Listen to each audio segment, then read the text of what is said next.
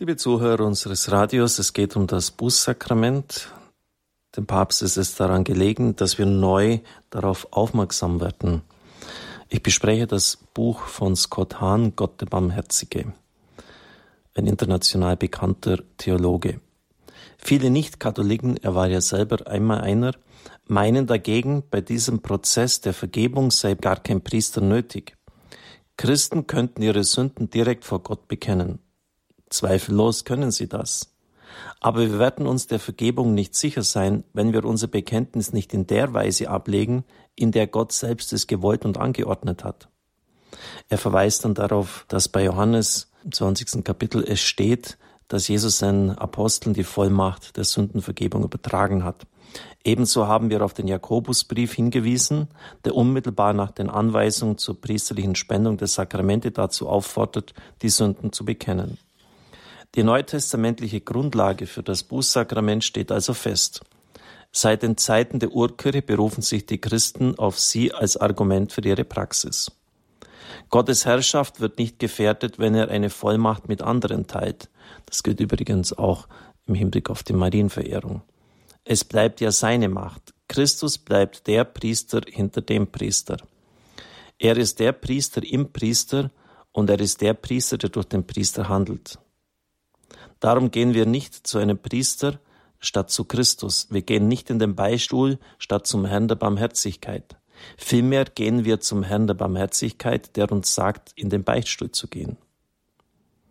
Christus selbst hat geschaffene Mittel eingesetzt zum Heil für unsere Seele. Die Sünde ist wie eine Entzündung, deshalb müssen wir zum Arzt gehen, um von ihm das richtige Medikament in der richtigen Dosierung verschrieben zu bekommen und wir folgen seinem Rat, weil wir seiner Autorität vertrauen. Die frühe Kirche hat dies klar erkannt. Im vierten Jahrhundert sagte heilige Basilius, das Sündenbekenntnis muss denen gegenüber geschehen, denen die Spendung der Sakramente Gottes anvertraut wurde. Im selben Jahrhundert erklärte heilige Ambrosius, dass, Zitat, Christus den Aposteln diese Vollmacht gewährt hat und von den Aposteln wurde sie allein dem Amt der Priester übertragen. Wie gewaltig ist doch diese Macht. Der heilige Johannes Chrysostomus schreibt im fünften Jahrhundert, dass die Priester eine Macht empfangen haben, die Gott weder Engeln noch Erzengeln gegeben hat. Sie können unsere Sünden vergeben. Dazu gibt es etwas Interessantes zu berichten von Schwester Faustina Kowalska. Sie hat ja bald ihren Gedenktag am 5. Oktober. Vom Papst Franziskus wird sie im Misericordiae Vultus, dem Schreiben der Bulle für das Heilige Jahr als Apostolin der Barmherzigkeit bezeichnet. Sie hat ja ganz außerordentliche mystische Gnaden, war längere Zeit auch krank. Und daher hat sie dadurch erquickt, dass er einen Seraph geschickt hat, der ihr die Hostie gegeben hat. Und sie hat dann gesagt, ich würde gern auch bei dir die Sünden bekennen, also beim Seraph. Und er sagte, kein Geist des Himmels besitzt diese Macht, Sünden vergeben zu können. Also nicht einmal ein Seraph mit der unglaublichen Herrlichkeit, mit der er ausgestattet ist, hat diese Macht. Kein Geist des Himmels besitzt diese Macht. Wir sollten uns dessen immer wieder bewusst sein, weil es ja bei uns so etwas ganz Alltägliches ist. Man oder, oder sein kann zumindest. Man geht zum Priester, macht einen Termin aus oder man nutzt einfach die Beichtzeiten. Aber wir sollten uns dessen wirklich bewusst sein, was hier geschieht. Gott allein besitzt die übernatürliche Macht, Wunder zu wirken aber er kann Wundertäter einsetzen, indem er Mitarbeiter beruft, die wie Mose Dinge tun können, die sonst kein Mensch tun könnte. Gott gebraucht geschaffene Mittel, um dadurch verherrlicht zu werden. Er zieht uns auf wie ein guter Vater seine Kinder. Wenn wir daher sehen, dass Priester etwas tun, was nur Gott allein tun kann, dann zeigt dies nicht, dass sie Gott herabsetzen. Es zeigt vielmehr, dass Gott sich uns gegenüber als ein guter Vater erweist, so wie er es versprochen hat. Ja, mehr noch. Er tut dies so, wie er es immer schon getan hat, durch einen Bund, einen geschworenen Eid, ein Sakrament, einen Segen. Und genau so empfangen wir das Bußsakrament. Wir kommen zum fünften Kapitel, was Unrecht ist an der Welt.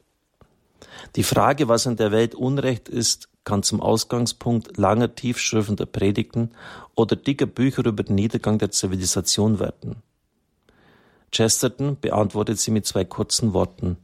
Ich bin's. Im Prinzip sagen wir das Gleiche in der Beichte.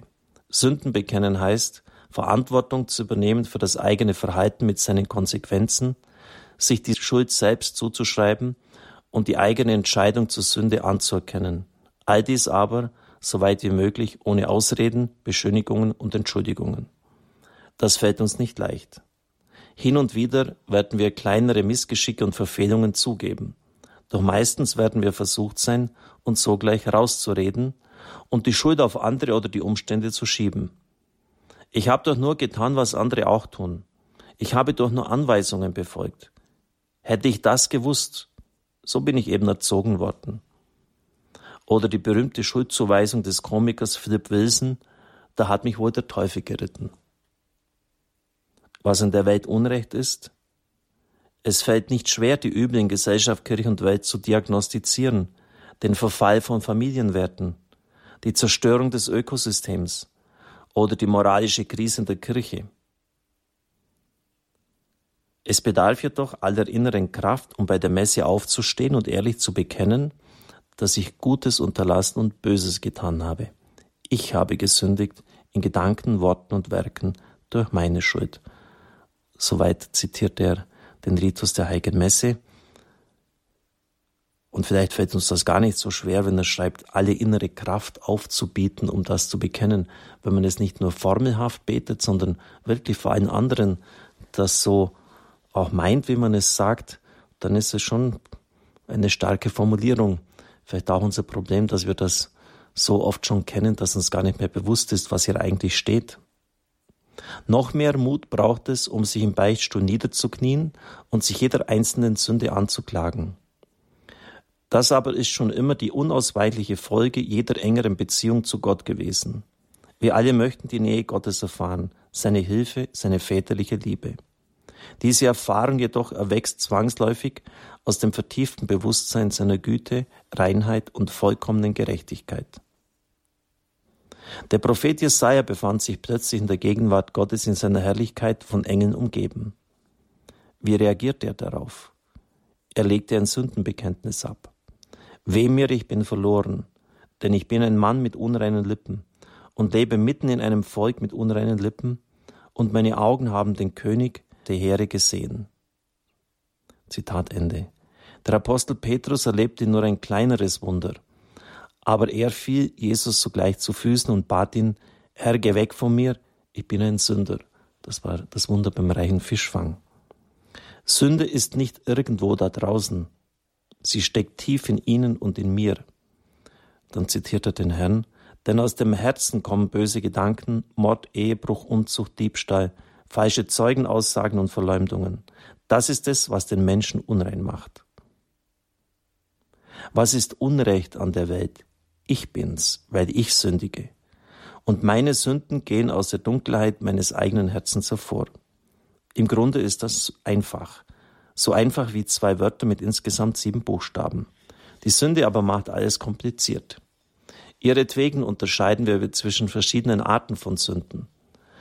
Und dann zitiert er den Katechismus, man kann die Sünden nach ihrem Gegenstand unterscheiden oder nach den Tugenden, zu denen sie durch Übertreibung oder Mangel im Gegensatz stehen, oder nach den Geboten, denen sie widersprechen. Man kann sie auch in Sünden gegen Gott, gegen den Nächsten und gegen sich selbst einteilen, in geistige und fleischliche Sünden oder auch in Sünden, die man in Gedanken, Worten und Werken oder durch Unterlassungen begeht. Soweit der Katechismus. Es gibt fast zu viele Möglichkeiten, diesen ekligen Sündenkuchen anzuschneiden. In diesem Kapitel wollen wir einen Überblick über grundsätzlich verschiedene Arten von Sünden geben. Es ist eine unangenehme Aufgabe, aber irgendjemand muss sie erledigen und das sind Sie und ich. Also in diesem Kapitel geht es dann um Unterlassungssünden, um Todsünden, unverzeihliche Sünden, Fragezeichen, lässliche Sünden und soziale Dimension der Sünde und dann den Tod, Sterben, Adams Sünde, also Erbsünde, all das wird er dann aufarbeiten und durchgehen. Ich darf Ihnen den Segen spenden. Es segne und behüte Sie der mächtige Gott, der Vater und der Sohn und der Heilige Geist. Amen. Ich wünsche Ihnen einen gesegneten Tag.